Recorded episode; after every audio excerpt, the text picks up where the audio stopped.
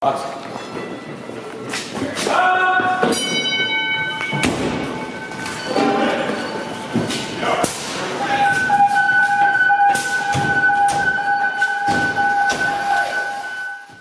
to the Student of the Game Fire podcast with your host, Danny B. Today's guest is Andrew Pristach, 13 years of career and volunteer experience, currently an acting sergeant on Engine 63 for Spartanburg City Fire Department in South Carolina.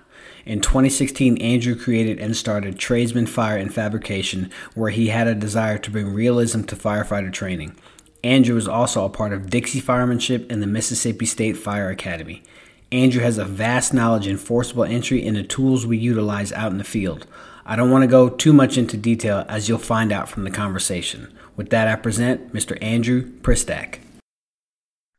I'm Andrew Pristach. I'm an acting sergeant with City of Spartanburg, South Carolina. Uh, as far as how I got into the fire service, I started as a volunteer in 2011 in Loudoun County, Virginia.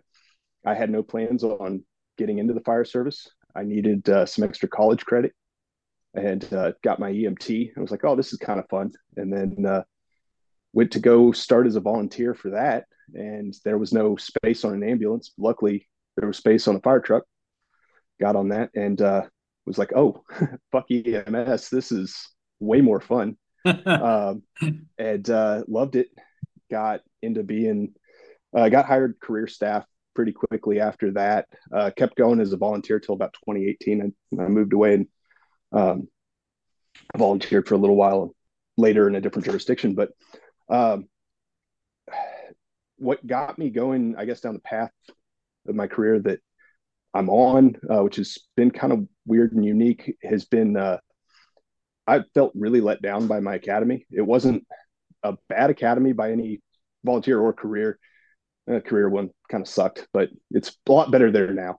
um, but I especially the one that stood out to me was was forcible entry. I remember asking like, "Hey, you, you're telling me to use the ad sometimes, use the forks sometimes, but you're not telling me when to do either of them or why I'm doing it. So when or why?" And the answer you got back was, "Well, sometimes use the ads, sometimes use the forks." Like, awesome! Thank you so much for your help. And uh, you know, we forced a couple props. I think it was the um, friction force, which everybody shits on for good reason. Uh, but for being the first forcible entry prop on the market, I mean, at the time, I guess it was okay. But uh, I'll go to force my first door, and it's terrible, like complete frame blowout on a, a guy who locked himself out of the house. and uh, I remember thinking, like, wow, uh, I've I have no idea what I'm doing. Um, I would like to have some idea what I'm doing. So I go and took a class in uh, Martinsburg, West Virginia. I think I can't remember if it was Capital Fire Training or or um, uh, it's one of the DC area mm-hmm. companies. Um, and uh, I remember I probably was Capital, and I remember thinking like, wow, these guys they know what they're doing, but they're not explaining it in a way that I, I'm really understanding it. Like I could probably have them show me what they do, right? but they're not articulating the why in a way that I could really manage it. So uh, I kind of bumbled around for I don't know another year or two uh, and saw a YouTube video. Uh, Sean Wilson, uh, at the time it was uh, search and destroy fire training, and I remember thinking that guy knows what he's doing and can under like articulate it. I need to talk to that guy. So I I think I probably blew up his phone for two or three years uh, back and forth and back and forth. And eventually he was like, just, just come up to Michigan, um, you know, extend me uh, an invitation to come up there. And uh, after once or twice that, uh, he was like, you're, you're one, the only person who's coming up and doing this. I keep offering it to people, but also you, you know what you're doing and how to explain it. So why don't you just teach with me? So I taught with him for a couple years. Um, and a lot of what I've ended up doing is trying to articulate the why and the how in a way that is digestible and also can be done under stress. Because a lot of what we do, like the fire service, does not understand how to do training. It really does not. Um, I, I, know I, I met you at Nozzle Forward at uh, Charlotte, right? Mm-hmm. Aaron Fields has knows the why and the how on the t-shirt. He's yeah, probably yes. you know one of five guys in the country who does, but most guys that the way we do training doesn't make any sense. Um, so I, have been trying to make up for my academy for I don't know the last twelve years, uh, and it's it's led me to some weird and interesting rabbit holes. But okay, I mean, I mean, I, I like the story. I really do. I mean, I like the fact that I mean, you know, you you took a class, you didn't quite understand it. You reached out to an individual who was like, "Sure, man, I'll give you some tips and tricks." And then after a while, he was like, "Hell, just come up here." And you ended up teaching with him, which is the best for me. I learned better hands on, so mm-hmm. that's the best way to to to do that. And now look, you you were able to go out there and teach, and now you've got your own thing going. So that's awesome. Yeah, got a couple things going um, between uh, yeah Tradesman fire and fabrication. So, um, door prop company. Um, I was a founding member of Dixie Firemanship. Um, back in the day, we're still still teaching. Um, and then I, I teach with Tradesman as well. We've got our own little cadre going. Uh, and then I'm a state adjunct uh, for the state of Mississippi. Uh, drive down there to the state academy. That's a cool program. Um, we have a bureau of firemanship now. Okay, so uh, hold on, hold on. Before you start, yeah. what? Because I don't know this. What is a state adjunct? So they're state academy. Um, okay. They, if your career there for the most part, with some ex- exceptions, you go through academy there, but their their main state academy has uh, a couple different bureaus. So it has the certification bureau and, and you know specialty and industrial and whatnot, right? Uh, we also have a firemanship bureau.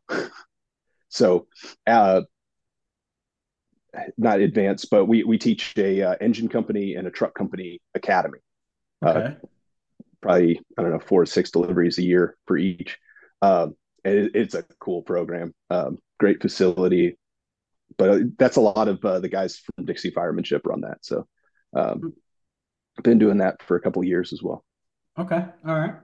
Um, before we start going down some questions and some uh, more rabbit holes, uh, for those that don't know, including myself, can you tell us a little bit about Spartanburg City, the size? Oh yeah, how many yeah. stations, things of that nature? It's a great sized department. So we're five stations, uh, four engines, and then we've got a specialty house uh, with the ladder and a and a rescue.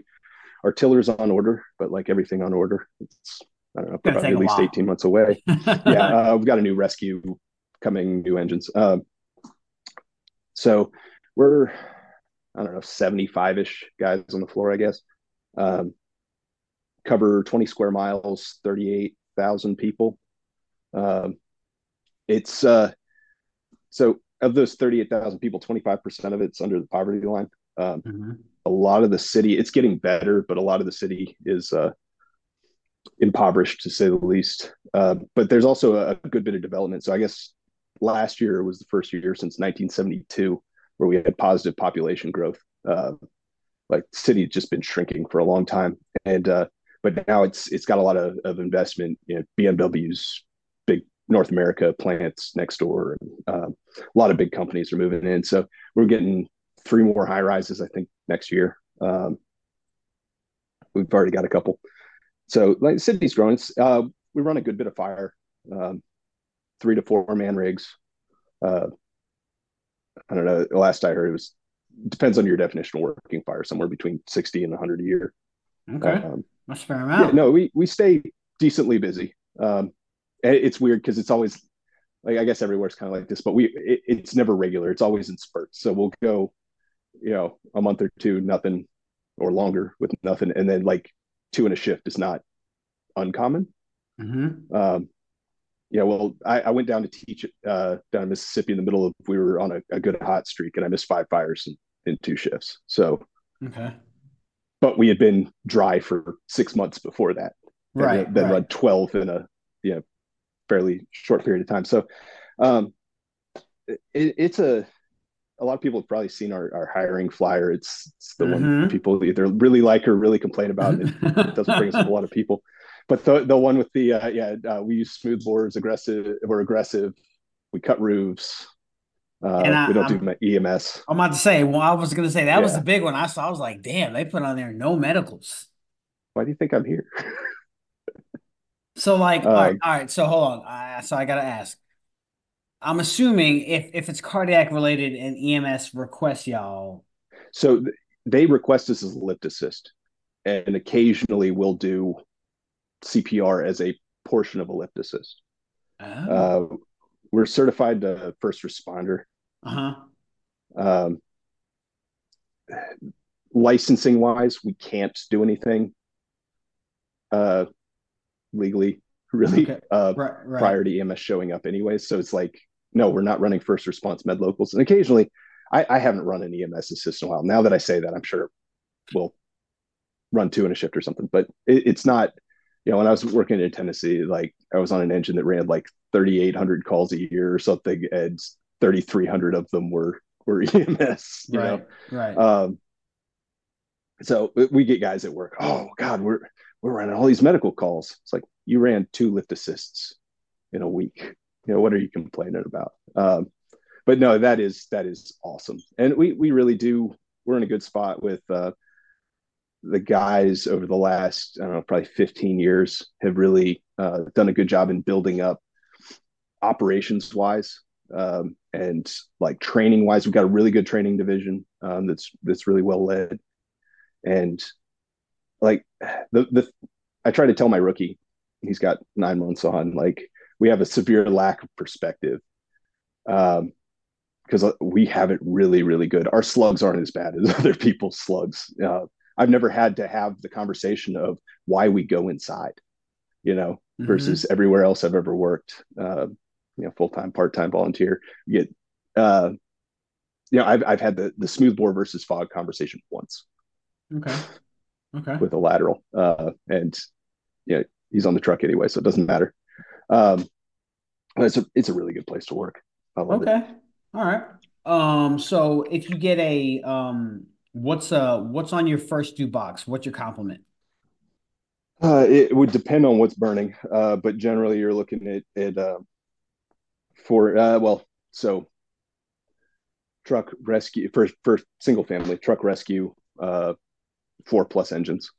Um, okay. But we'll we drop like for a fire alarm, we drop at least one engine and truck and a rescue for okay. residential uh, because we can. Um, you know, they're not on the road. Okay. Picking up granny. So, um, commercial, you know, we'll get an expanded response with mutual aid. So. Okay. Okay. And um, what's your um, what's your uh minimum staffing? I think you said three or four. I couldn't remember. Uh, so the rescue sometimes drops down to two, uh, but everything else is is a minimum of three. Uh, my rig's the high rise rig, so we've got four, which makes it nice because you know uh, the Denny's building um, is like 18 stories. I, I, really would like to have that extra guy for hump and hose at the minimum.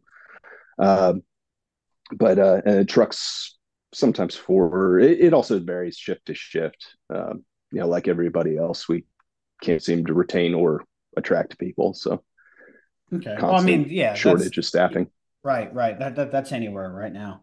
Um, yeah. Your rescue. I'm assuming your rescue response to, of course, every working fire and any sort of pin in and trap and technical rescue things yep. of that nature.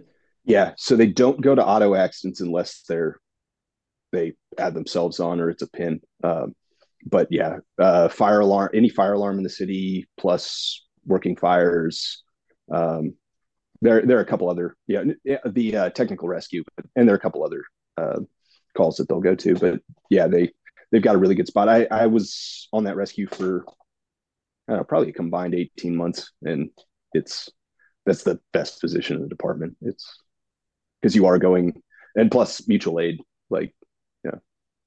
Okay, I was gonna ask, who are your mutual aid companies like around you? Um, so North Spartanburg, um, South Spartanburg. okay. Uh, yeah, Westview, Converse. Uh, we've got a couple uh, smaller departments. Some have merged together. North okay. Spartanburg, has like two stations. Uh, same with Westview, three for South Spartanburg, and a couple small volunteer departments on the east side that uh, have fairly small borders, and will occasionally pick up mutual aid from them. Okay. All right. yeah. And I'm assuming engines do engine work, trucks do truck work, like trucks. that. Yep. That's how it is. Oh yeah, yeah. Uh, rescue searches every fire, um, and if it's top floor fire, trucks going to the roof. Uh, depending on staffing, they might have an OVM, uh, and then engines do engine work. It's it's nice. Um, very very well trained, very competent uh, fire ground department. So, okay, all right. Uh, and when a tiller gets here, will that be just replacing the the truck, or will that be like an additional? Yeah, that'll replace the truck. Yeah. Okay. Okay. All right. All right. But the, as far as like the department goes, we send people all over the country. Um, I, the nozzle forward class you were in, uh, there were three of us there. But mm-hmm. uh, everything happening at Pensacola, like even the local, has bought I think two slots to, or at least did last year, two slots to everything. Plus the training division sends guys uh, into the job, MAFC. Um, I think we sent people to Port City. It, we get around. So no, that's good. That's no, nice that's benefit good. of being there. Yeah, yeah. So definitely, your training captain or chief, uh, whatever the title is, is definitely for outside training. Yep. Yeah. Okay. Um, the the leadership has been and admin's been pretty supportive of us, considering how much it costs to constantly be sending guys out. But right. Okay. Yeah. All right. So my first question to you uh, is what does the term aggressive mean to you?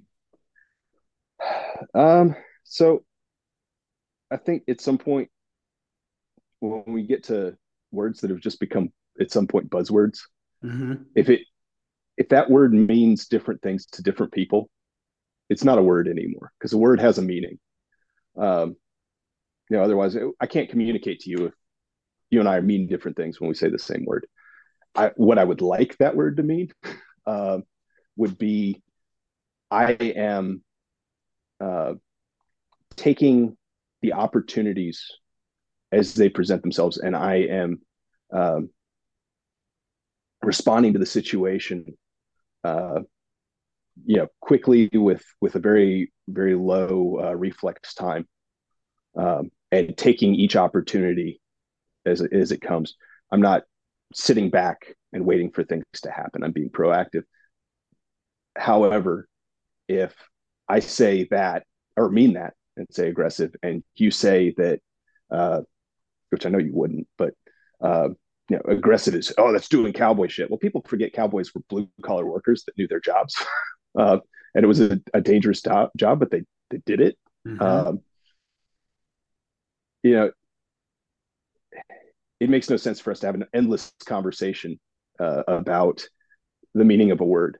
Um, you know, it seems to be you know the last ten years, fire service can't get out of its own way when just at least coming up with a, a some amount of agreement on the words we're using. Uh, and that, that's aggressive. That's indirect attack. That's um, you know what is conventional irons work. We can't seem to understand definitions. So, no, I, I like the way you put that. I, I mean, that's I probably say you're the first that you know to to the way you coined the term cowboys and blue collar. I mean, you're right. It's it's. Uh, and and I, I really like how you used it as or you mentioned it as a buzzword because it it aggressive has one meaning every yeah. every single uh, word that we have related to the fire service has one meaning, but can cause so many different perspectives. So I, I well, I'm fine with nuance, but we don't have nuance. We have completely different definitions. You know, depending on you know what a, uh, agenda you're standing on, and I, I can't stand that shit. I'd rather just actually be able to talk to somebody and uh, you know, if the the word is getting in the way of communication, I'm fine with being aggressive. Mm-hmm. you know, mm-hmm. uh, by the definition that I, I, would think exists for that word, uh, you know, the proper definition for it, I would consider my crew very aggressive, my department very aggressive. But if that's me describing it that way is getting in the way of me making my point, I'm probably not going to say it. No, I get it. I get it. I get it. Um, should there be a years of service clause for promotion? Now you, uh, I think so. You, are an acting sergeant, so it's you know kind of it kind of goes goes hand in hand with your title. Yeah. Um, so I'm I'm in process for promotion. Uh, I've got like a we have a mentorship program for sergeants coming in. Um, the there's a lot of yeah I, have heard people make the case that oh well oh could be one guy has 20 years but you know he's it's his first year over and over. Right. But the chance of the guy having 20 years having experienced uh the job uh, is a little bit higher than the guy with one. Um i'm not saying that you know the 20 year guy isn't going to shit the bed. Mm-hmm. Uh I would also like to see. I, I, think we, like I said earlier, we do a terrible job with training, just industry wide. Um, I'm, I'm a big advocate for like recognition prime decision making. So I can teach someone how to react to the situation, but I have to describe it accurately. Um, the if we're using props, if we're using visuals, I have to give an accurate picture of what that situation is going to be, and I can teach you how to react in it but you're not going to really be comfortable in that environment until you've experienced it, till you've been there before, right? Uh, there's some bleed over from one experience to another, you know.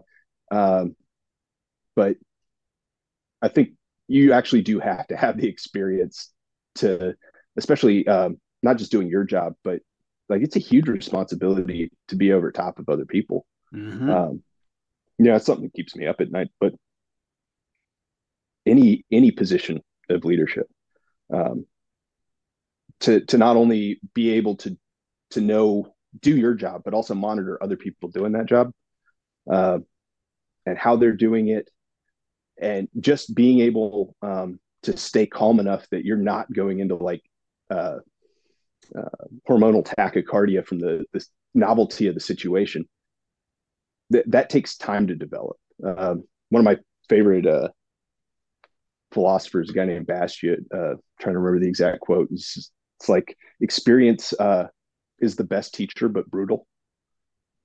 I, I, would rather I and I go through this with my rookie. I'd rather not have to um, him not make the mistakes I did. Right. Uh, yeah. But I mean, those experiences, what... yeah, and that, that's what education is, right? Or right. at least should be. Um, however, he's not going to learn the same way. Like that, it's not really um, you know he does sound the floor uh, I, I, don't sound floors but he doesn't clear floors in front of him the same way i do because you know i broke my back going through one. I'm going to be a little touchier about mm, what was that that i just felt? Uh, than he is even though it's been drilled into him we've um, worked with with you know holes in the floor. I'm going to experience that in a different way because i did experience that situation and he hasn't. Mm-hmm. uh, so roundabout way of getting back to yeah i would i would say you you really do have to experience the job and should be uh, before promotion i agree and then you know you will have some that will say uh, as as as our senior guys or what I like to call the old heads start retiring, you know, some of the departments are are having growing pains where I mean, you have like a three to four year guy that's being promoted to captain. I mean, it is what it is. I mean, yeah you have to with better training we could make it work but right. yeah, we're right there in it where we've got guys where they, they probably should not be I, am a big advocate of don't don't rush these people into another position. For real they yes. have to know and experience you have to be a fireman before you do anything else. And if i had you know my druthers that's 10 or 15 years of being nothing but a fireman and don't think about promoting uh, i would love to continue riding backstep. I'm sure my BC's tired of me bitching about it, but uh, I would love to continue doing that. But like a lot of you have to experience that before you are able to lead people in that situation. No. Uh, and like I know battalion chiefs that were never in fires, and like that's crazy to me. I don't think you should be pumping, you know, without like a solid because you don't get the the uh, the urgency. You don't get the that like should be a, like a yoke of responsibility on you. Uh, no, but I, I agree. I have to agree with you, man. I mean, you know, you you kind of hear. Oh, I've heard the, the the the adage promote promote um early, promote often. Uh no. Why? Yeah, that I, am with you have on side jobs. Don't tell me you need the money. I mean, so it's it's it's one of those things, man. Like I, I was one of those, like you know, I stayed in the back for for a while, and then I'm still in the back, but my new role is if my engineer's off, then I move up to drive or I go to another mm-hmm. station and drive. So but I, I I wish we would stop promoting stop promoting people who aren't leaders yet. Like there needs to be a criteria that we we deep dive into the person that's going up for promotion and not holding him just on a test score or how they do well at an assessment. All that is taught. You can teach a slug how hey this is what you need to study. This is how you need to say it. Yeah. but if we deep dive into the all right let's look at their track record. Have they been to any classes that weren't for their current role? How are yeah. they around their peers? Like we should actually form a committee where you have like and i'm talking don't just get anybody that wants to join but like get good solid members of your department go hey, what do you feel about this person? Like, I know mm-hmm. it's not fair, but it's our line of work is different from others. Yeah. Um, if you're civil service, I'm not sure that would be able to be worked out. But like, uh, the thing that kills me, um, like where I started, the class, like either, like once you got certified, there were no classes other than teaching you to promote to the next level. There was nothing for getting better at where you were now. Um, especially you know for just being a fireman. There's nothing, you know, it's, it's tech rescue or it's officer one, you know, that kind of a thing. Uh, and it's doing a huge disservice to us. Um, I, am sure you could, and someone probably has done a really, really good officer development program, like where oh, it actually. I'm sure. And, and uh, so to mention Mississippi again, they've got a um, a leadership. Uh, I think it's fireground leadership course that's multiple days of you're working every position on the fire ground up to IC for everything. So up to and including, I believe one of the evolutions is like a helicopter into a building because they have a prop for that. Uh, okay. On top of one of the burn towers, it's, it's a cool facility. Okay. Um, but like actually have to do the job over and over and over, uh, and get a respect for okay, this is what my nozzleman's going through. This is, you know, I'm sure we could come up with a better model for training. I don't I don't think our current model can teach anything close to leadership though. I would I would have to agree, but I will say when you said uh, earlier we talked about like if there's a department out there that's actually doing good leadership, I thought automatically thought of the colony with Scott with Chief Scott Thompson. Mm-hmm. Because I mean the, the man's got it dialed in and and, the thing is, what the program he uses, he tells others it's free. Go on the site, mm-hmm take all the information, make it work for you. So, yeah. um, but when did you know yourself like, okay, you know what? I'm gonna try to go up for this next role to be a leader? Um, I didn't make that wouldn't be a I didn't make that decision um you know without duress. so okay, okay. Uh or a little bit of duress, a little bit of right twisting. Right, um, right. So that's probably not within my. So um, I, I did early in my career uh, get promoted and ride the the seat a fair bit, uh, and that was I, I thought I was ready. I wasn't ready.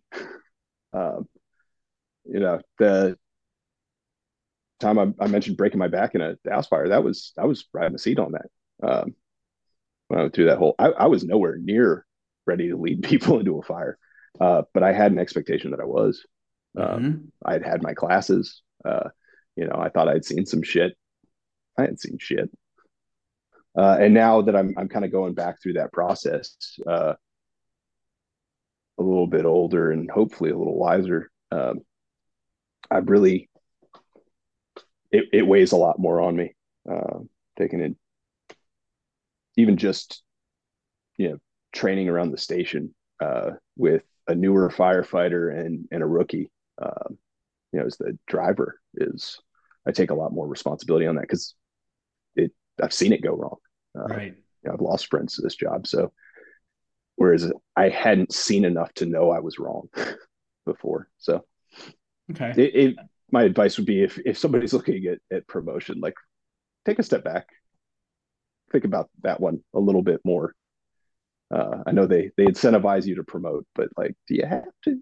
Yeah, uh, there are a lot of people who don't don't need to, uh, and there, there are a lot of people who just need to take some time or or have some perspective before they do it.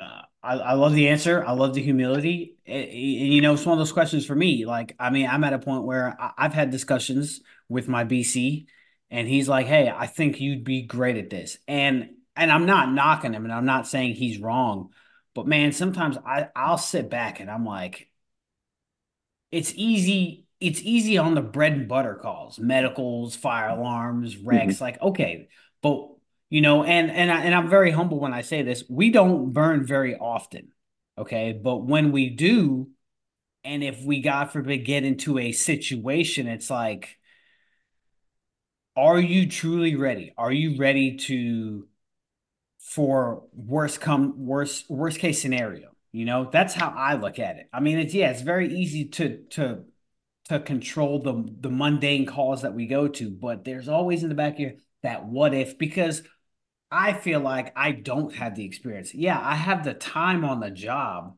and I have a couple fires under my belt, but it's like am I really ready? You know what I'm saying? Because it's just that's just the way I look at it. Like we don't we Mm-hmm. don't burn a lot, and the only way to get good at this job is to go to jobs, which doesn't occur very Uh, often. so I I think were we to completely rebuild how we do our training, I can give you the expectation. Um, so if you look into the like the physiology of uh, operating under stress, so uh, Dodson Yerkes curve, um, there's there's an ideal amount of uh, stress in a in a given situation that like you're going to work your best at. Um, I'm trying to think. You it has to for it to induce uh, tachycardia, which starts shutting down your mental process. It starts gating back your hearing, your vision, uh, your tactile sensation. So that all happens, you know, over a buck sixty on your heart rate. Um, actually, really over 140. We start gating down like hearing, and your voice starts hitting higher pitch. Um, but for that to occur, that has to be a novel situation. Um, or at least perceived novelty. This isn't counting like I'm pretty sure my arm just got knocked off, you know, like massive trauma, but like psychologically, you have to have um, a novel situation. Uh, you have to have uh, perceived chaos, and the uh, you have to have a, a minimal expectation of being able to change the the situation. So I'm going to freak the fuck out in a hallway that's on fire, right? and my heart rate's going to go shooting through the roof because, oh dear God, it's chaotic. I don't think I can do anything about it. Um, and I've never been in this situation before, right? But if I can put somebody in that hallway beforehand, it's not a new situation anymore. Uh, you know, it's not chaos. Fires aren't chaos because fires aren't. I, I absolutely hate the whole thing of of um, every fire is different. No, every fire is exactly the same. Uh, they are the picture and model of scientific uh, repeatability. You give the same box, same fuel, same air. You're getting the same fire every time. So it's not chaotic. It just looks that way because we don't have the perspective to see why. But like if I can sit down, you know, with a rookie and take them into an acquired structure. Uh, I was down in where was I? Summerville, South Carolina, mm-hmm. a couple mm-hmm. of weeks ago with uh, JJ from Soda City. I know you interviewed him. Mm-hmm. Uh, I was the the Andrew in that uh, interview that he kept saying was his metal guy, and then he got the whole thing wrong. Uh, what are the point he was trying to make? Metal hasn't changed, but anyway, uh, I was down there, and it's like I being able to take. There was a new guy from Summerville. I think it was like his first or second day on the job, which was awesome. In this acquired with the igniters, like okay, watch this. Okay, we're we're starting to layer down because the smoke, you know, is getting caught in this room. It's funneling down. It's dropping. Okay, now watch this we're starting to get dropped down. We're starting to have the hay on the floor light off. Okay, and now the room's about to flash. Like getting to show a guy that, then it's not chaos anymore. Um, you know, if I go to search uh, a house now, okay, that room's on fire. It's spreading this way. It's starting to get lower. It's really, really hot in here. I know what's going to happen. If I stay in this spot too long, this is not a survivable place. So I'm just going to move off to this room. I'm going to search this. You know, I can take the chaos out of a very chaotic and uh, situation. And I think some of it also comes back to um, we we don't understand the the difference between risk and danger. Um, you know, risk is quantifiable. Uh, danger is just exists. Like, so danger, there is hazards to the job. They could kill you, right? But how many do we actually kill a year? So that's the risk side of it. We right. it's actually fairly low. low. risk. Yes. Really, really low risk. You know, um, if you ever look at like death stats for pizza delivery guys, they're like eight times our death rate. but we don't look at pizza delivery guys as mm-hmm. a you know dangerous job, but it is. Uh, so the risk is fairly low to us, even though there are lots of things that could kill us. But being able to understand that, you know, takes away the chaos of that situation. So that if we were to build our training, uh, especially initial training for for firefighting, differently, I think we could probably eliminate a lot of those problems. And there's there's probably a way to do that for officer training too. Um, but until we figure out a way to solve for the physiology of it, that, that problem's not going away. Okay. You have guys that can't do their job. They can do it on the drill ground, not the fire ground. Right. Right. Because the drill ground, it's uh controlled to them at least. Like, you know, yeah. oh, it's a building that I'm Yeah, you get into a habit, you get into a routine. Absolutely. I I have to agree with you 100%. So something we did uh, we had a class JJ and I had a class down in uh, Little Mountain outside of Columbia. And uh, awesome class. So it was uh, forcible entry physics. So we, we really wanted to get in the weeds. Well, the last evolution of the day, what we ended up doing, um, we had uh, four sets of a um, or two sets of assault bikes out. There's and told the the guys like, hey, inside this shed is a single door. It is an inward swinging door. It has one piece of wood in it. This is the simplest evolution you will do all day. I want you to do 20 uh, calories on the bike. When both of you hit 20 calories and you're on air, go into the shed, force the door. Door is open, you have light. Second they got in there, we had a thousand watts of um, stage monitors blaring some god awful Japanese grindcore uh, it probably they had hearing protection in, but it's probably like 110 decibels in there. You could feel it in your lungs. Well, one of the side effects of heavy vibration is it increases your heart rate. You can't do anything about it. So, what we were doing was maintaining. Whereas in training, I can calm myself down because mm-hmm. I've been mm-hmm. there before. You know, mm-hmm. oh, okay, take the line up to the second floor, hit the fire, right? My heart rate's not going to get all that elevated because I've done this evolution before. I have a high expectation of success. I know what I'm getting into. Yeah, I'll be a little bit tired by the end of the evolution. I don't care. I might be a little bit, you know, uh, winded getting for running fast, but I, I'm not getting uh, up into, you know, to the point where I'm starting to shut down mental processes, right? But if I can maintain your heart rate over, you know, 150, um, one well over 140, we had guys they were probably sitting 155 160 somewhere in there. Um, and it couldn't come down. They lost all of their type 2 thinking. So you got type 1 the things you don't have to think about type 2 the things you do. So like 2 plus 2 is type 1 thinking. It's 4 right? But if we're going to do a complex math problem it's type 2 so we were making it so they could not think their way through the situation. It was only what they had looked like actually i don't like the term muscle memory but what they had made autonomous over the the two days before that. And we could actually see where things like, um, as they're using the forks on an inward swinging door because we had it set up to where the jamb would blow out and you really couldn't get it with the adze. Uh, none of them would pull back enough. So they're getting a whole lot of friction. It's taking them forever to drive the forks in because somewhere along the way we didn't explain well enough and they didn't do enough in training to pull back on the adze. But we could see where that dropped out. They stopped thinking about things. Um, we could see where they the parts of the process because we teach a like an algorithmic approach to, to forcible entry, similar to, to fields and, and uh, nozzle forward. But plan A fails into plan B, fails into plan C. And you could see everybody got plan A, plan B, plan C. It was beautiful to see. Um, but yeah, certain things like you could to, tell who initially learned on uh, props that didn't go all the way to the floor because they'd revert back to throwing their hip into the door instead of stepping in, you know, putting a boot at the bottom to gain you a little bit of gap so that was really cool getting to play with the the physio- uh, physiology uh, in training. That's a kind of a tangent, but no, no, you're uh, good. I, I as like far as like it. building programs, um, and, and we could do a lot better job uh, to actually replicate the conditions. I'm not saying like total realism.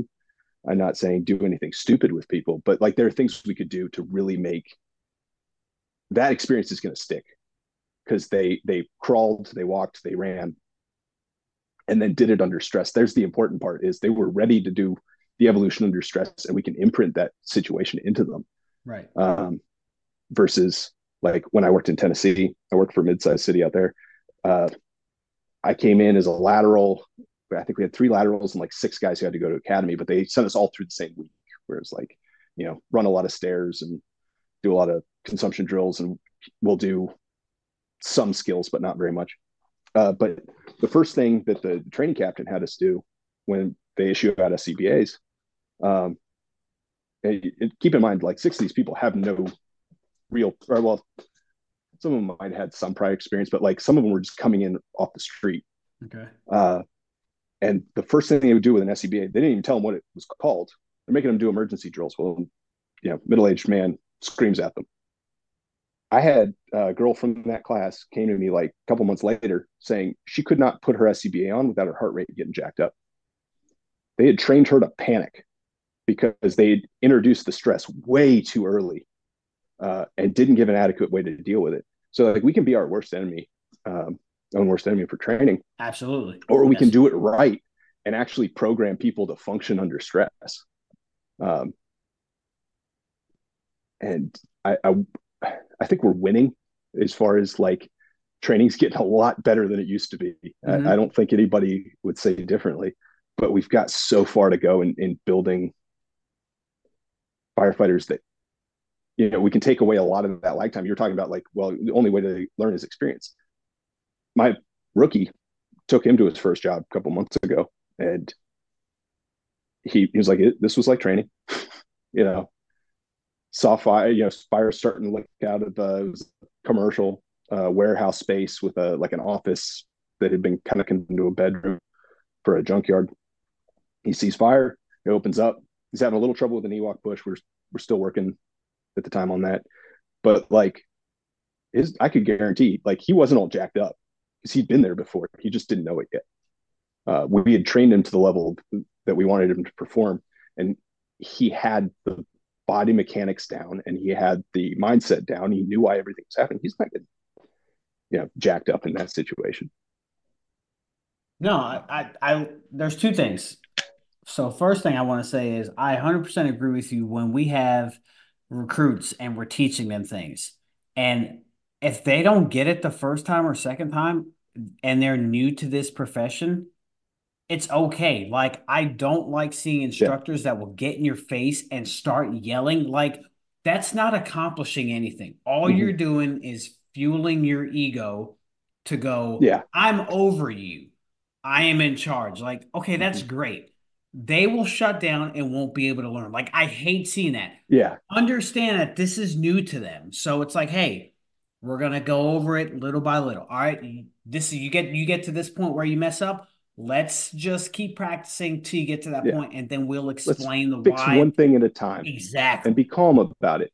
Exactly. So that, that's something that really I hate. Uh, so feedback we get because we uh, we do the whole like uh, stand in the round and everybody give something that they learned at the end mm-hmm. of classes. Mm-hmm. And so for Dixie, we were up in um, Sevierville, Tennessee, uh, like two years ago, and this girl was like, "You didn't yell at us," and I was like, "Why would I?" Exactly. Well, like everybody doing training normally yells. I'm like, "Why? Why would I? I want you to learn something. Are you listening to me? If you know, I call you names and scream at you? No, I'm an asshole uh, if I do that. I'd rather have a conversation with you and impart the knowledge that you came to get. Exactly. And if I'd rather be a nice guy about it because you're more likely to pick up the knowledge. Otherwise, why the hell am I here?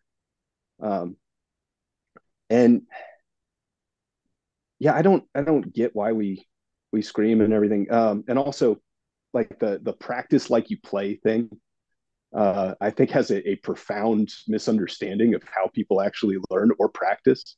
Like, if I'm learning, like I was taught, I, it took me forever to get how to tie a bow when I was new, and uh, you know, it takes me a long time to learn anything. I'm not that great at picking up new skills, but part of the thing that's holding me back is well do it in your fire gloves okay but like i'm am i learning how to tie the knot or am i learning how to deal with the fire gloves mm-hmm. well you're going to have to do it that way anyways well i'm eventually probably going to have to do this you know well someone is you know screaming trapped in a window do we want to add that now too as a stressor or we just want to learn the knot right. in isolation and right. then we add the gloves um that uh, that bothers me like when we teach classes hey drop your gear i want to have a conversation with you and you're not going to listen to me if you are hot. You're f- trying to remember you know how to stand so that your turnout gear is not chafing the inside of your leg. Like I, I want you to listen to me. If it's you know 95 degrees in the sun let's go find somewhere shaded and let's go talk because mm-hmm. i want to actually have you remember this. But mm-hmm. the whole like oh well you're going to stand there in SCBA with gear on. Okay well one do you learn anything when you're dehydrated? No because same as you know when your heart rate gets all jacked up you start gating vision you know you start gating hearing. You're not listening to me on that. Like let's go find some gatorade and let's go you know find some shade to talk in. And then as we learn the skill we will add stressors. But until then there's no reason to add it early just right. so that we can you know feel macho or think that like the hard thing made makes man or something. I, I it, that always bothers me do you, you're not the only one. Like I said, I, it's it's it's crawl, walk, run. That's that's the that's how I go by. Especially if the individual is new, like has mm-hmm. no clue what they're doing. You got to do baby steps with them. But yeah. anyways, there's, there's times as an instructor, you know, to bark for a second, right? Because we're gonna catch the attention and we're gonna pull it back. There, there's a technique to that. Uh, but a lot of people think they're they're drill instructors, but they don't actually know what drill instructors do either. Um, you know, that the whole like, I'm going to get up in your face and I'm going to yell at you. If you ever pay attention to that, they're doing it when it's non job tasks. Because if I want you to actually remember how to do something under stress, like, I don't know, getting shot at, I'm going to teach you how to do it. I'm going to teach you the process and we're going to work up to that.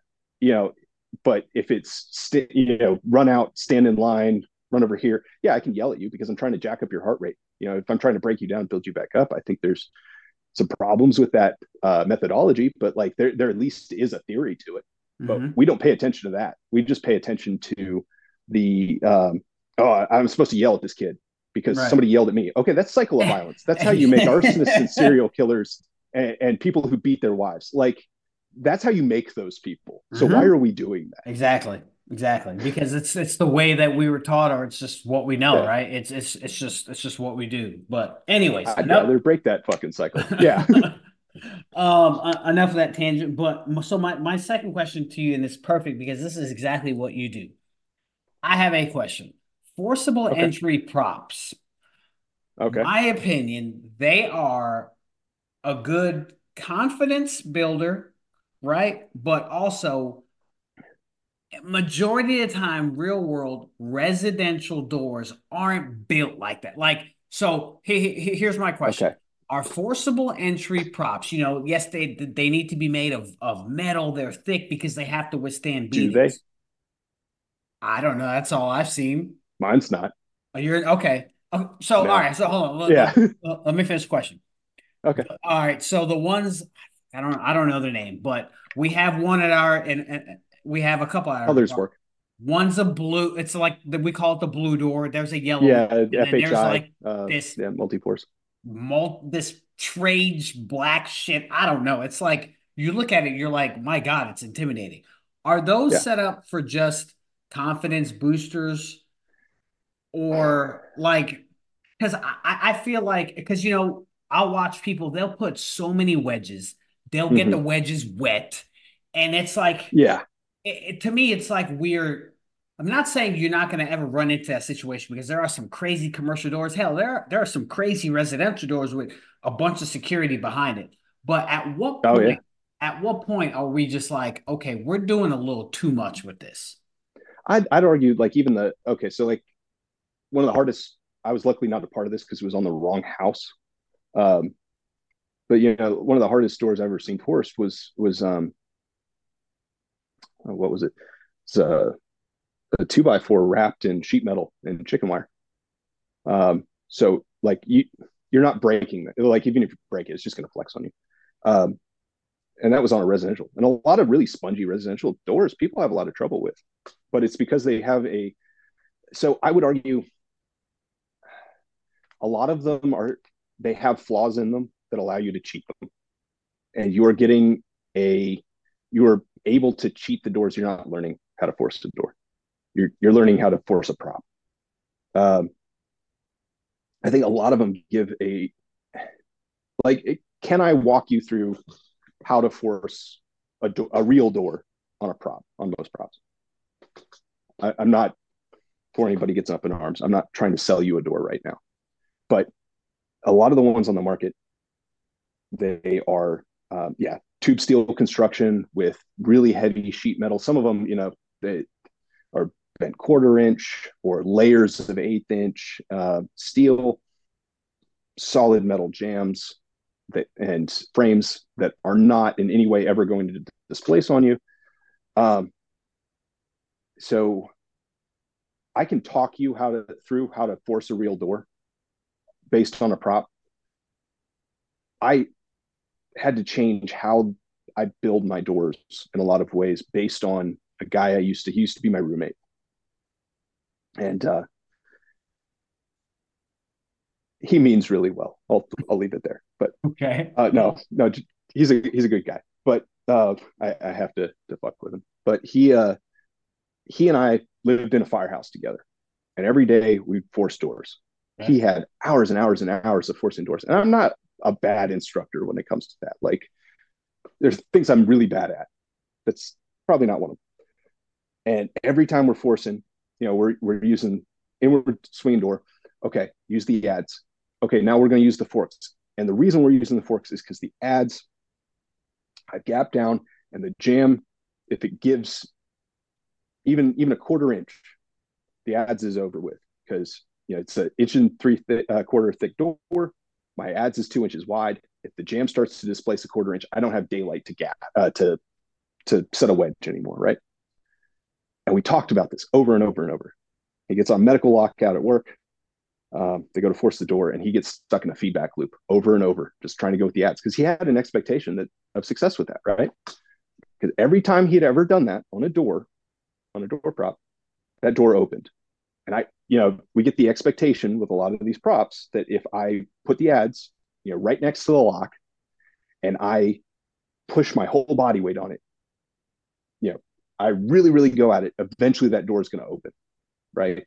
Um, or at least get enough open to to set a the uh, adze behind the frame. Real doors don't work like that. Uh, you know, if you go by gap set force, the initial action isn't to force the door; it's to gap. And if the, the door is tied to the frame with the lock, going next to the lock is where there's the most resistance to this, right?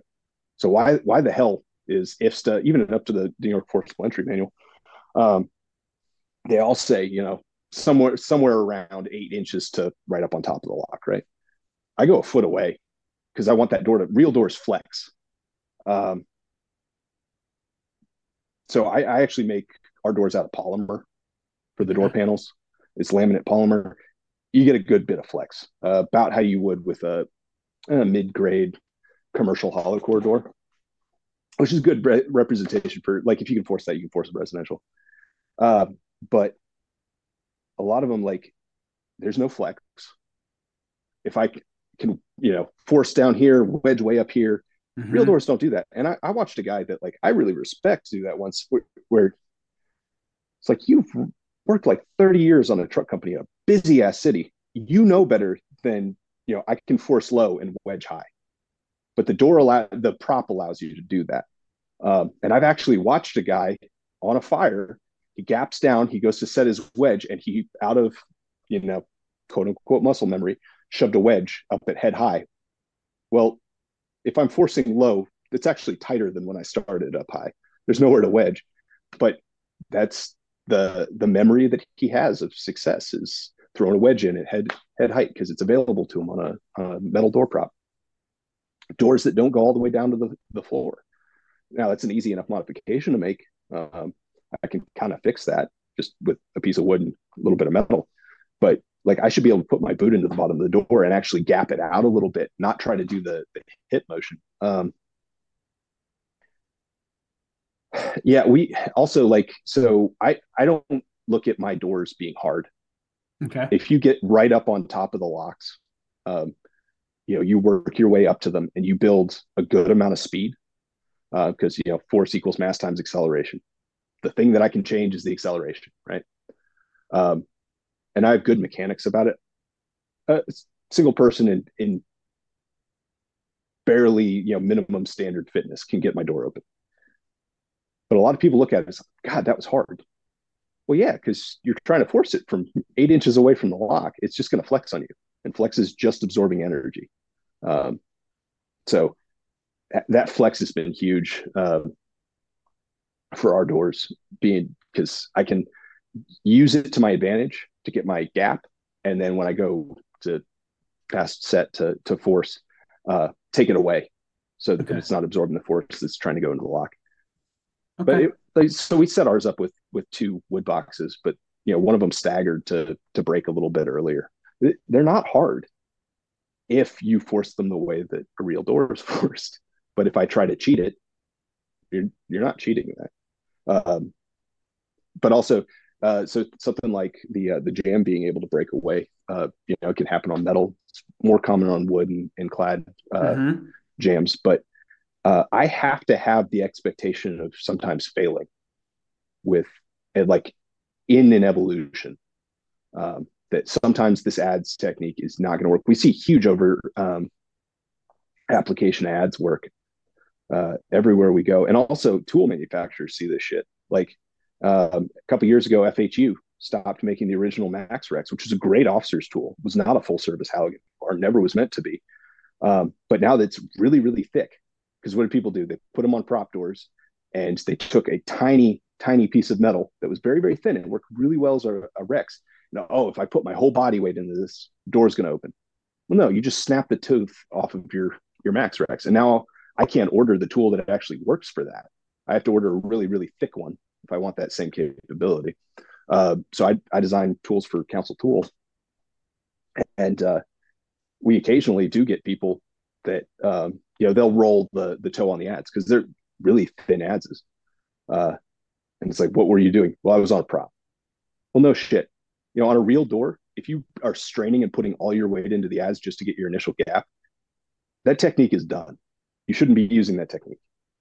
But because we have an expectation of success, we keep on doing it well past the point of it being effective. I love the explanation behind it. Okay. All right. Um, hey, while we're on the topic ish, tool design. Okay. It's one, it's one of your things. So I'm going to let you have it. So, um, if anybody ever tells you being a dick on the internet gets you nowhere, that's not true. That's how I got into it. Um, I was in the Axe Junkies forum uh, a couple years ago, and uh, probably five or six at this point. And uh, somebody posted a picture of um, Council makes, or I guess made at the time, a I think it was marketed as an eight pound axe. It was really 10, had like a pickaxe handle on it, and it had a, I think it might have been the first one on the market with the top locking slot, uh, which for a lot of reasons I would say is an ineffective feature that we should not be putting on axes. But uh, anyway, they posted a picture of it, and I was in it in the forum, and I was like, "Yeah, that thing sucks balls." Like, and uh, it's like somebody came, the guy who posted came back and was like, "Well, why do you think that?" And I was like, "Because it, it sucks balls. Like, it it's a terrible axe, and I I you know, do you want the reasons?" And he says, "Well, yeah, I want to know. Like, what do you think is so awful about this axe? And I, I sent him back like four or five pages of like here are all of the problems. You want to get into the weeds? We'll go into the weeds because I'm gearing up for an argument. He goes, Oh, do you think you could do better? So yeah, yeah, I do. Well, he gives me a phone or uh, he messaged me and then talks to me on the phone for about four hours. It was Craig Roos, the uh, who works for Council Tool. okay. okay. that made it. So, and at the end of a couple hours, he and I had drawn up the basic requirements for the um, Council FE6 axe, uh, which I would I, I, I don't get any money from council. I just like there being good tools, um, and I I would say that is the best six pound flathead on the market of anything. Uh, the wedging profile, the balance, like it is a mathematically balanced axe at the eye, at one third down from the uh, from the top, Um, it's flat across the top, so it's not going anywhere when you throw it up against a wall to leave it for a second. Um, you know, on a straight handle, it does not roll at all. One man uh, striking. So anyway, we came up with the rough design for that on that phone call, and then I was like, and also your Halligan bar needs to change because let's one topic at a time. Is like, no, your Halligan bar really is atrocious. So, um, and it was. If you ever see, they also made the Akron ones, the big Shepherd's Crook adzes. Okay. Um, so we ended up drawing up the TD30 Halligan bar, um, which came out a couple years ago. Best I know, it's probably the best selling bar on the market. Uh, I think they're going through like you know, at least six thousand a year. Um, but very very thin, um, nice angles to them. Thirty inch radius arc at, at the adze, which I think is often overlooked. Um, is a, a feature. But for like an outward swing door, if I can throw my forks up against the door and know that I'm not steering into the frame or the uh, the door, that's huge. Versus like a flat adze on something like um, uh, Paratech three piece or, or the uh, Malvin. Uh, he's now making the Azel bars. It has flat adze in it. I know there are guys that like it, but like I don't have to float my tool trying to guess the angle. And because like uh, one of the first commercial doors I forced in my career, uh, I I got my bar stuck so bad that I had to go get another bar to get my first bar back. Uh, partially because yeah, I speared the fuck out of the frame, not being able to know am I lined up here. Um, I think that was a, a first generation Leatherhead when they had the, the also the big crooked adze, and also it would tend to roll out when you try to cam with it. Okay. Um, but anyway, yeah, so that's how I got into tool design. Um, well, well, first I will say, number one, I can see why you and JJ coincide with yeah, each other. Yeah, y'all are like, and and I mean this with hundred percent respect. The way you guys talk about formulas, like the way you describe. Oh no, no, no! I'm not the math guy. What? Well, I, he's the math guy. Right. I'm a high school dropout. Yeah. But no, but still, the way yeah. you two talk, like what I call like sciency towards the tools yeah. and angles, man, I can see why you guys get along um together so well. And secondly, I can say that's the first time where, like you said, being a dick got you pretty good because most people, if you were to go, oh yeah, your thing sucks. This is why they're gonna just shut you out yeah. and just go, okay, Andrew Pristach is on my shit list. But no, he was like, hey, hold on. Yeah. Y'all contacted, you guys communicated, and you came up with a tool that's great for the job. So this goes to show uh, that sometimes very, being a dick, yeah, it does work out. Sometimes. Might actually help. Yeah. No, there he's especially, but uh, the the company in general is very good about user feedback. Okay. Um, I'm not saying they'll implement everything you ever want, but like for a company, and you've seen this with Elkhart, um, you know, with the the brass tacks, hard facts, uh, little key Matex, like that. Some of these companies are going out and listening to end user feedback. Um, council to the point that you know we've had between uh, I'm trying to think me and Sam Hiddle and a couple other guys. Like uh, when I dropped off, Sam ordered his own prop. Uh, when I dropped that off, Craig drove up from council and and like we just sat there for hours talking tool design for tools that they have no plans on making yet, but eventually they're going to, you know, probably make them and they already have the end user feedback written down. So, okay. You know, what are we actually, because a lot of tools, you got to understand, these aren't made by firemen. And, the, you know, tends to be an engineer drew this up. Even the ones that are, you know, have a good bit of, of input from, from firemen. Firemen don't know what they're talking about in some cases, and in other cases, can't articulate what they actually want.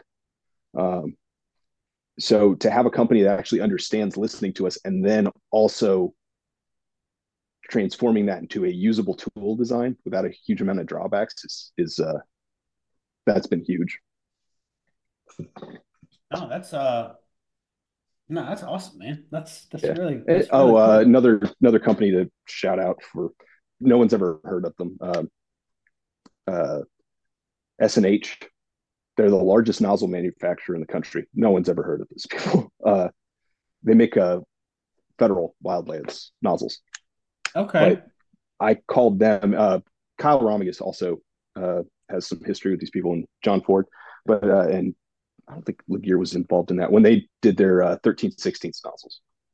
Uh, at the same time they were doing that, I was doing a 53 64th nozzle.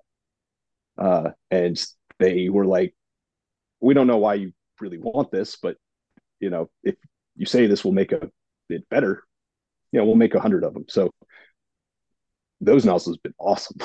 um, I think there are actually a couple departments using them now. Um, my assumption is they're sold out, but like that's another company that listened to feedback and was like, well, it's not really going to cost us anything. Might as well try it. Right. Um, okay. All right. Like I said, man, I'm just it's yeah, yeah. I, I love I love listening and talking to people who have so much knowledge and like the best way I could put it is they know the why behind why we do what we do. Oh, you got to have the why. Like, and a know? lot of people. So it, it, annoys the hell out of me when classes skip the why, because you really do need it. Uh, especially we were talking, you know, Dodson-Yerkes curve earlier. For me to have uh, any like hope of getting past chaos or perceived uh, impotence in the situation, I have to know why it's happening. You know, everything is novel if I don't know why it's happening. Um, so classes that skip that, or you know, the oh, my favorite is uh, well, that's just how we do it. Mm-hmm. But that's, why? That's a very popular uh, okay. phrase. Yes. I can't remember. It might have been Fields. Uh, I think this might have been when he and I were having a cup of coffee in Seattle one time. Uh, we were talking about that, and he's like, "No one ever got angry at the CPR refresher." You know, think about it. Have you ever seen the guy flip the table? God damn it! You know, they went to fifteen to two again. That's not the way we do it. No, but I have seen people get irrationally angry over like a demo that yes, the Minuteman will deploy faster and have less chance of failure in more situations than a triple layer. And we just proved it. And I've watched a grown man throw a tantrum over that. Why? Because his identity was wrapped up in the triple layer load, which is a shitty thing to have it wrapped up in. But you know, if it's just well, that's the way we've always done it, or that's the way we do it. Well, if I internalize that, we internalize our job all the time, and it, and to some extent, that's a good thing. But when it comes to well, I can't change now because I I am this thing that we do, and not hey, this works a little bit better. You know, let's go prove it I'm not saying you know adopt the the great big new thing. Like mm-hmm. actually vet it, try it. Mm-hmm. We're, we're, terrible about testing things. Um, like it's great that we're finally getting to that point. Like with uh, you know with hose and nozzles, I'd like to see it more for tools and props, but um, like I should be able to tell you, hey, this works better. I can prove it, and I can tell you why let's look at adopting this. And we can have a conversation like men instead of like throwing tantrums because oh my god that that's you have threatened my identity. Um, which is is silly. You know if we're professionals that and how we do the job matters right? Right. Um so what what would you say if there is a department which i'm sure there are what would you say to a department that's like, hey, we use the triple layer and it works well for us? We haven't had any issues. Like, do you see any issues with that if it works for the department and the members love it? Like, it's like to me, to me, if it works for the department and their members love it, if it works for them, it works for them. There's there's no reason why we need to okay. bastardize that department for like, oh my god, you guys still use that? Hey, if it okay. works, it works. So I, I feel like we because we we have so much identity wrapped up we have to couch things in softeners right? Like well you know i just is my opinion this is how you know what i hate the whole firefighting is local thing. No politics is local or all politics is local. That's a a thing. Firefighting is local is just a clever re-saying of the original quote but it's not. If we're dealing with like i don't know physics it's the same on the east coast as it is on the west coast and yes, your construction might be different, your setbacks are different. Um, I've made this joke before, but like, unless you are the fire department in North Korea propaganda village, you know, the ones that only have the front walls. Okay. The triple layer isn't actually working for you because at some point you're going to have to go to one of the other sides. Like you could be in a, in your whole first do is just this bizarre um, Twilight Zone, you know, film set where it's all you know single dimensional houses that are 66 and a half feet or 72 feet depending on you know if you use a pony or not from the rig. And no cars have ever parked on the street. And there was never um, a you know never a tree in the wrong spot. No one ever left the trash cans out. And i would still argue that the triple layer is not working there either because you have to drag the entire length out and it doesn't leave the bulk of the hose. Like I have one option for deployment. You can quibble with me over pulling to the sides or multiple right. man deployments. It takes more people to to deploy. Um, especially, it does not go upstairs. It does not make corners well. It leaves all of your hose dragging on the ground versus actually having it on your shoulder. Uh, I have like one real method of deployment. I, I would argue like you put those head to head and not in an open parking lot, um, which I've can't remember the department. I saw that on YouTube. It was like, we did testing. Oh, did you?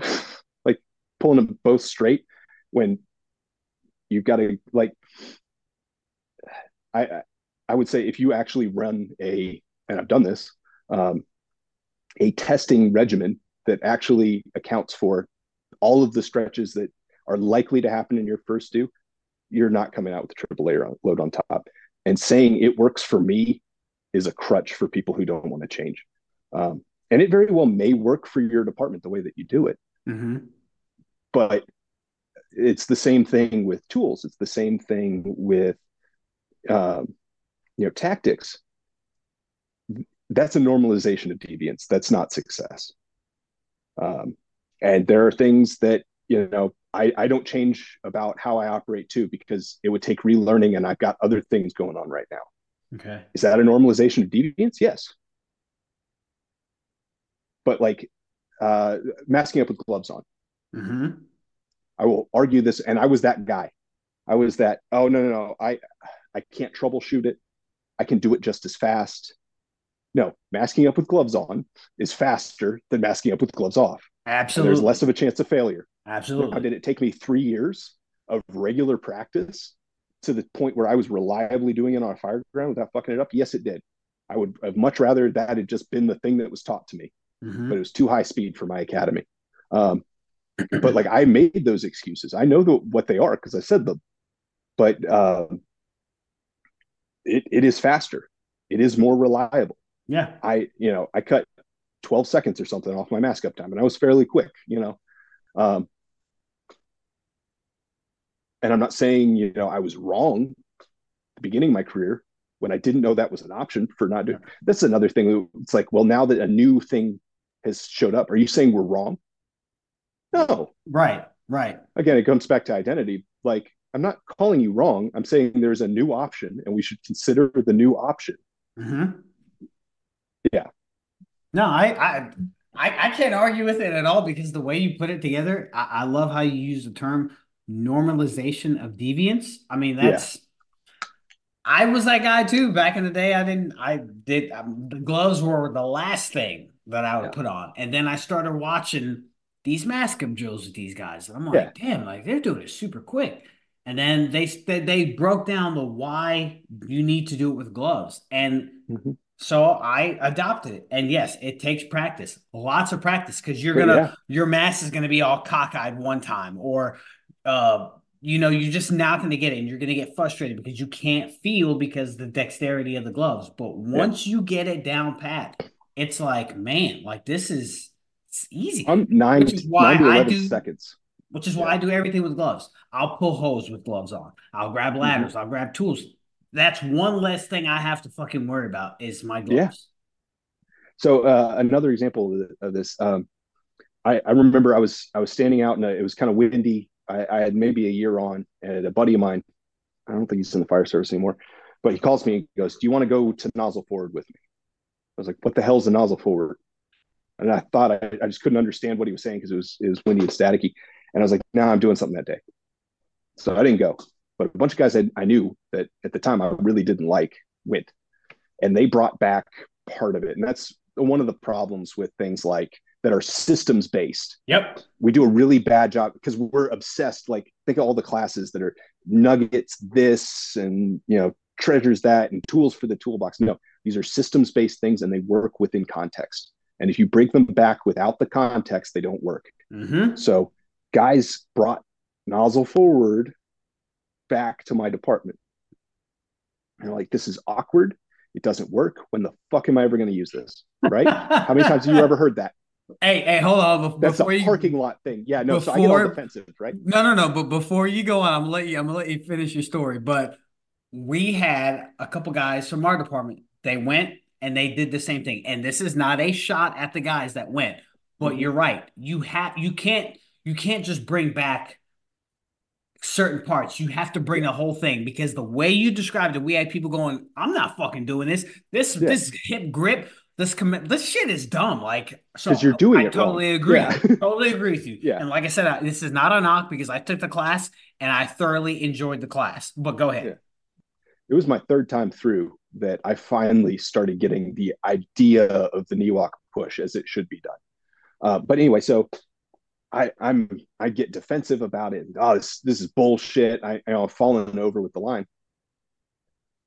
And then I, I think back to some of the experience I've had with forcible entry where I didn't understand it because I didn't have the words to you know to ask the question, and I didn't know what I was looking at to be able to identify where I was wrong.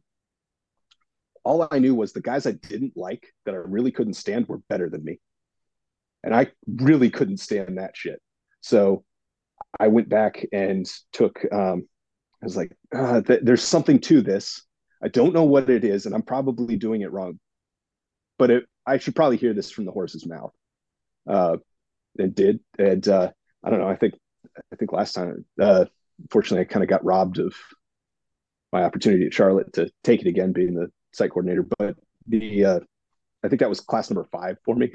Okay. Um, Fields is a friend of mine, but and we teach a version that you know he helped put together um, that has some slightly different emphasis just beyond based on how long um, we generally have to teach some of the skills for Dixie's classes.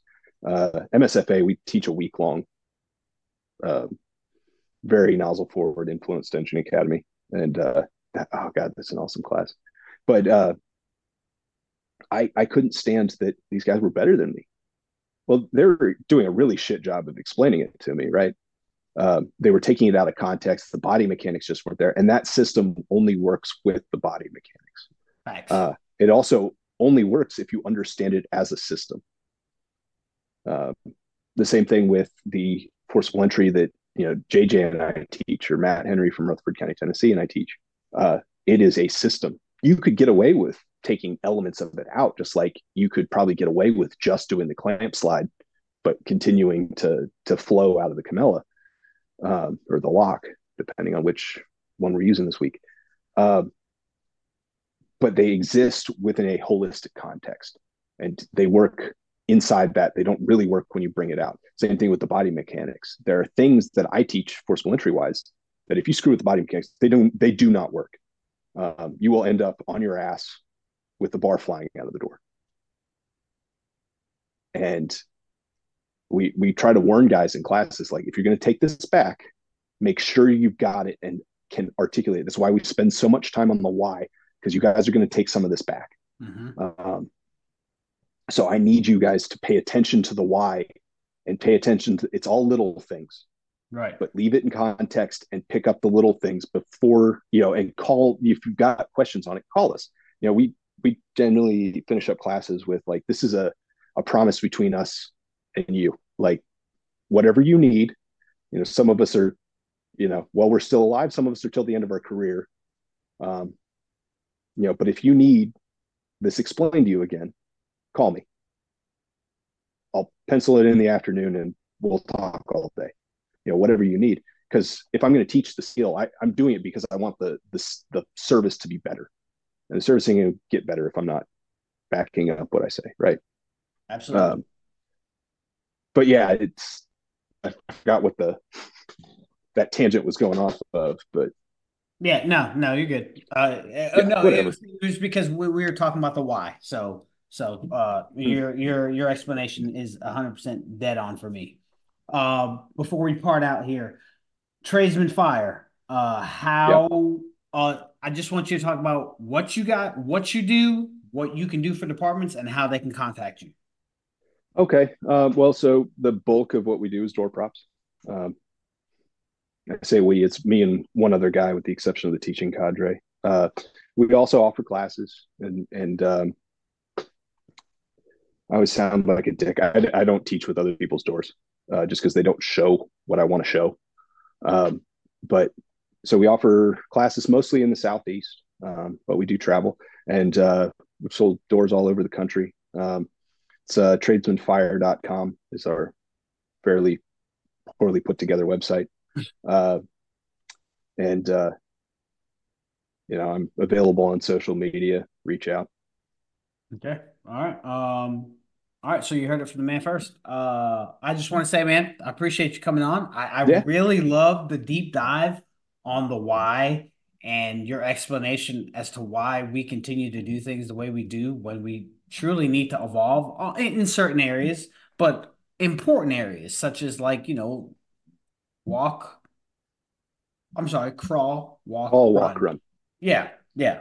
Um, Oh, we could probably talk for a few hours. Yeah, I did, no, algorithmic we, approaches to we, learning like that, but yeah, we, we definitely could.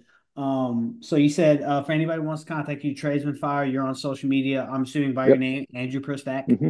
Yep. Um, other than that, man, like like I said, I, I, I just I appreciate coming. I appreciate meeting you this past year. Yeah. I just seen that uh, they posted that the registration opens up next month, and per Heather, what Heather was saying, it's supposed to be even more badass this year. So, oh yeah, I am looking forward to whatever they got coming this year uh, for for yeah, Carolina no, Fire Days. You oh, you will see me there. I'm going every fucking year unless I'm under under the ground. So you going to uh you going to firemanship in Illinois?